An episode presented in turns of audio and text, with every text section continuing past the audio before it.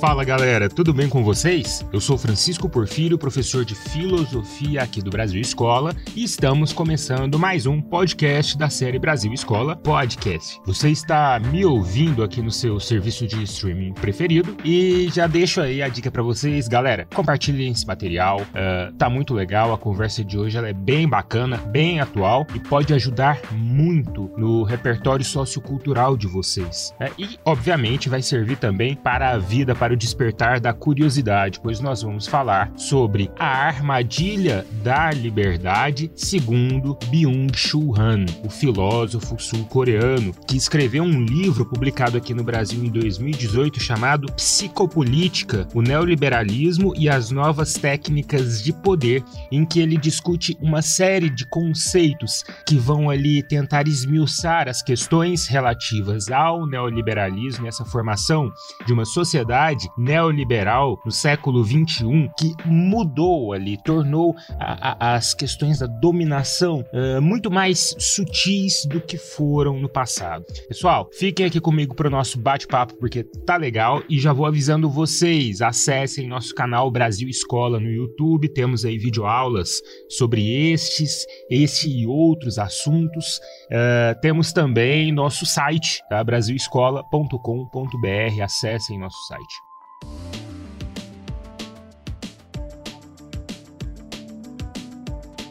Galerinha, antes de prosseguirmos, é preciso aqui que a gente entenda quem são os interlocutores intelectuais do filósofo sul-coreano atual Byung-Chul Han. O Han, ele tem essa formação em filosofia. Este livro, uh, mais especificamente o Psicopolítica, é um livro que vai discutir assuntos relativos à economia, à sociologia, à psicologia, reverbera nessas áreas uh, os outros livros dele também. Ele é um filósofo que está se despontando aí no cenário atual como uma espécie de divulgador do pensamento filosófico para além dos muros da academia. E os interlocutores intelectuais, aqui a galera que ele, que ele está utilizando como referência, são principalmente filósofos contemporâneos como o francês Gilles Deleuze, o psicanalista e filósofo francês Félix Guattari, que escreveu junto com Deleuze, o também filósofo francês e com uma formação na área de, de psicologia Michel Foucault, e, por último, o filósofo contemporâneo alemão Martin Heidegger, dentre outros além de uma inspiração em Sartre, né, uma inspiração ali em Jean-Paul Sartre dentro do existencialismo e algumas referências a mais que ele pega principalmente dentro dessa filosofia contemporânea. Obviamente não podemos deixar de lado um pensador que influenciou todos esses outros que eu falei, que é o alemão Friedrich Nietzsche, que também está no, diria para utilizar uma expressão delesiana, né, na constelação aqui intelectual ou no plano de imanência intelectual do Byung-Chul Han. Bom, pessoal, Psicopolítica, Neoliberalismo e as Novas Técnicas de Poder é um livro curto, embora seja dividido ali em muitos capítulos.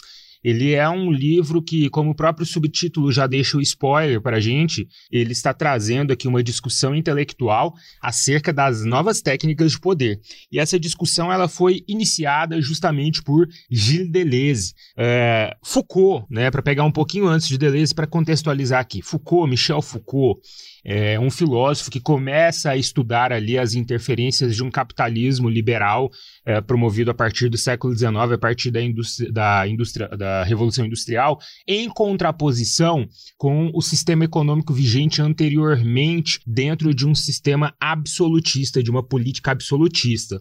Bem, é, no século XIX, com o advento da Revolução Industrial e de um novo capitalismo, nós vimos as bases da sociedade mudando porque o capitalismo ele precisa da liberdade, ao contrário do autoritarismo absolutista, que era a alta repressão. O Estado absolutista era aquele Estado centralizador do poder, enquanto, segundo Foucault, o Estado capitalista liberal da contemporaneidade, ele não é um Estado que centraliza o poder, ele dissolve o poder no que Michel Foucault chamou de instituições disciplinares. Instituições disciplinares são espaços físicos que abrigam os indivíduos e que modulam os corpos dos indivíduos para se tornarem corpos produtivos, os chamados corpos dóceis. Segundo Foucault, esse processo começa na escola, que antes de ser um espaço de discussão e aprendizado de ciências, é um espaço de docilização né, dos corpos, de adestramento dos corpos, e depois passa por outras instituições, como o quartel para o homem, o trabalho, majoritariamente o trabalho na fábrica numa sociedade aí que a gente pensa a primeira revolução industrial. Também temos outras instituições disciplinares né, como o hospital, o hospício, a cadeia. O hospital é a instituição disciplinar de cura do corpo. O hospício e a cadeia são as instituições disciplinares para aqueles que não se enquadram dentro desse sistema capitalista regido pelo capitalismo liberal industrial. Bom, é, o paradigma no século, no, na segunda metade do século XX, parece ter modificado-se um pouco. Foucault está escrevendo sobre isso na década de 1970 no livro Vigiar e Punir História da Violência nas Prisões. Ele vai falar ali como os espaços de confinamento são utilizados né, para esse domínio do ser humano por conta do poder, que agora não é mais aquele poder centralizado, mas é um poder dissolvido em instituições disciplinares. Bem, Gilles Deleuze discordou da tese de Foucault, pelo menos é, ele coloca aqui um novo postulado né, que serviria para uma nova fase. Talvez essa primeira fase do capitalismo industrial fosse realmente a fase disciplinar, mas segundo Foucault, o final da década de. Do, o final do século XX, né, onde Foucault está vivendo, ele, Foucault, o, o Deleuze está vivendo, ele morreu em 1995 é, acaba vivendo um outro paradigma, que é o paradigma da sociedade de controle. A questão já não é mais a disciplina e a disciplinarização dos corpos, mas a questão passa a ser um controle que é dissolvido para além das instituições e que muitas vezes o indivíduo carrega este controle consigo. Bem, se a gente for pegar aqui a tese é, Foucaultiana e em contraposição com a tese deleuziana, a tese Foucaultiana verdadeiramente é uma tese, né, ela tem ali um corpo, um livro, enquanto Deleuze, no, no, no sua curta vida depois da, da produção desse postulado né, de uma sociedade de controle, ele não escreveu muito, ele não produziu muito até a sua morte. Então, tudo não passa de um pós-escrito, que ele escreve um pós-escrito sobre as sociedades de controle, que está publicado num livro de entrevistas de Deleuze chamado Conversações. Então, tudo não passou deste pós-escrito sobre a sociedade do controle. E o que o Byung-Chul Han está fazendo, então, é este trabalho difícil de dar dar continuidade, de dar sentido a uma tese bem parecida, né, que agora é a psicopolítica.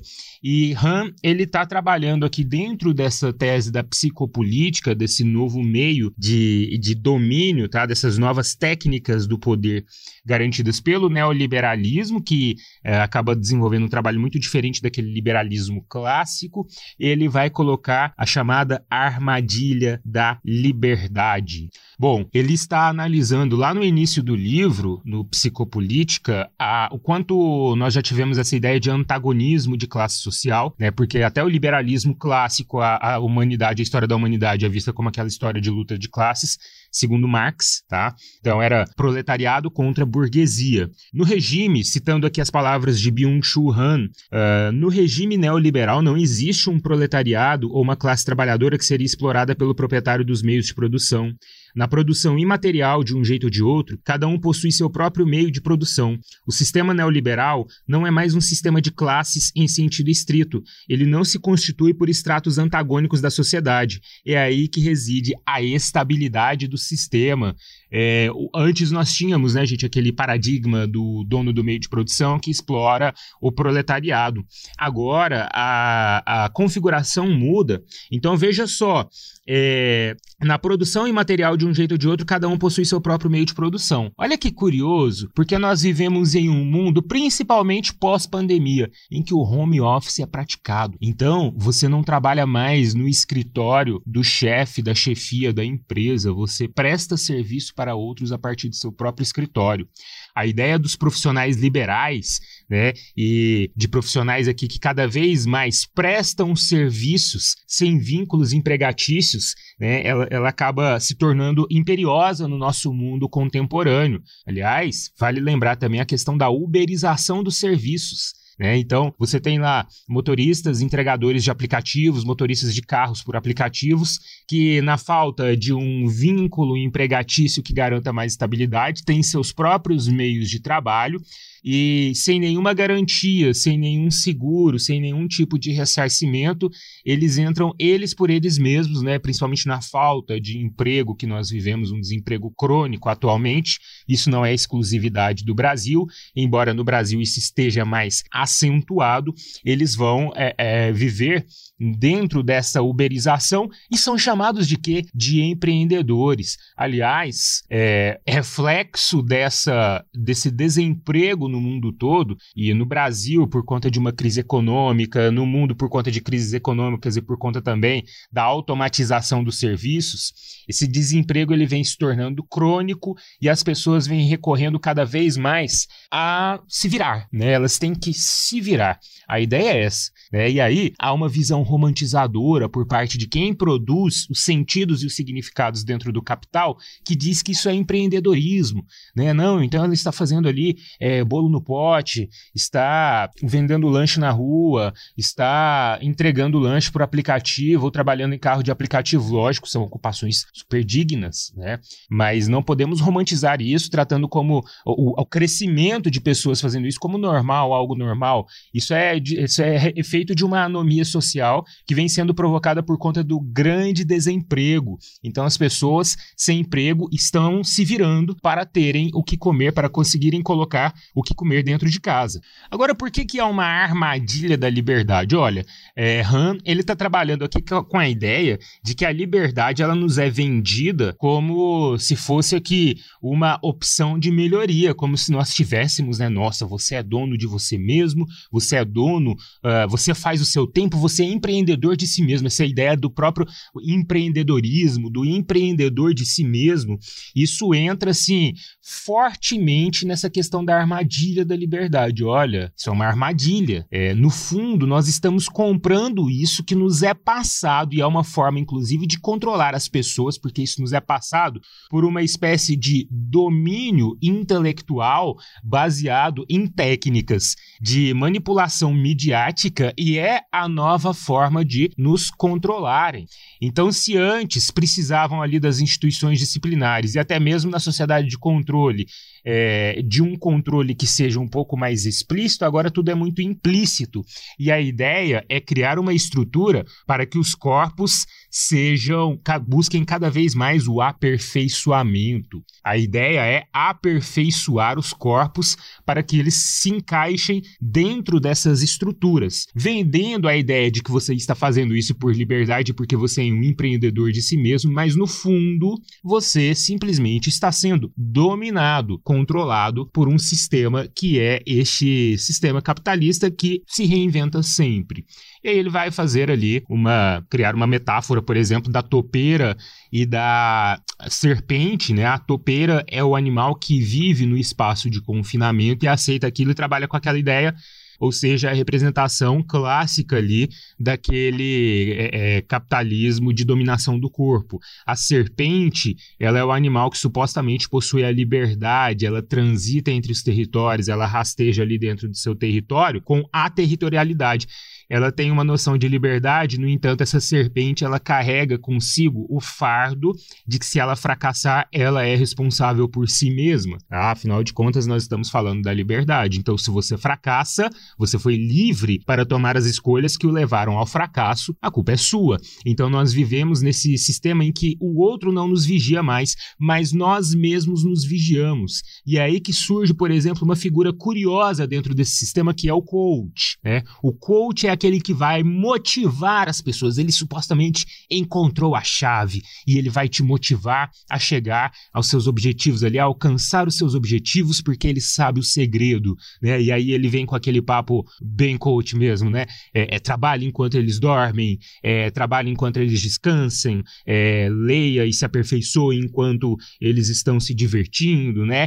E com isso nós geramos uma sociedade cada vez mais que tende para doença psicológica, algo que é discutido em outras obras do Byung-Chul Han, e aí entra a questão da psicologia dentro da sua obra, né?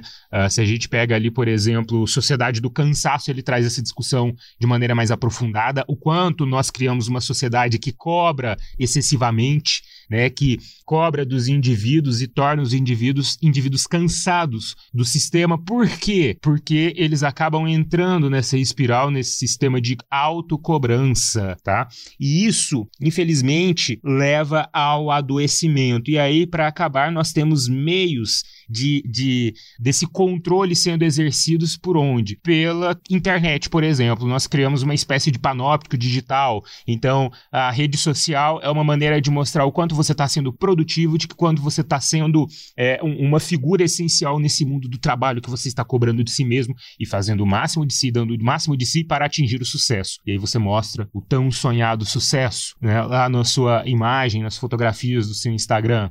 É, as discussões elas ficam cada vez mais chulas e reduzidas dentro dos 280 caracteres do Twitter e por aí vai. Né? Essas, esses são os meios de controle dos corpos através de uma ideia psicológica na contemporaneidade, tá? que levam a essa armadilha da liberdade, segundo o livro Psicopolítica, o Neoliberalismo e as Novas Técnicas de Poder, do filósofo sul-coreano Byung-Chul Han.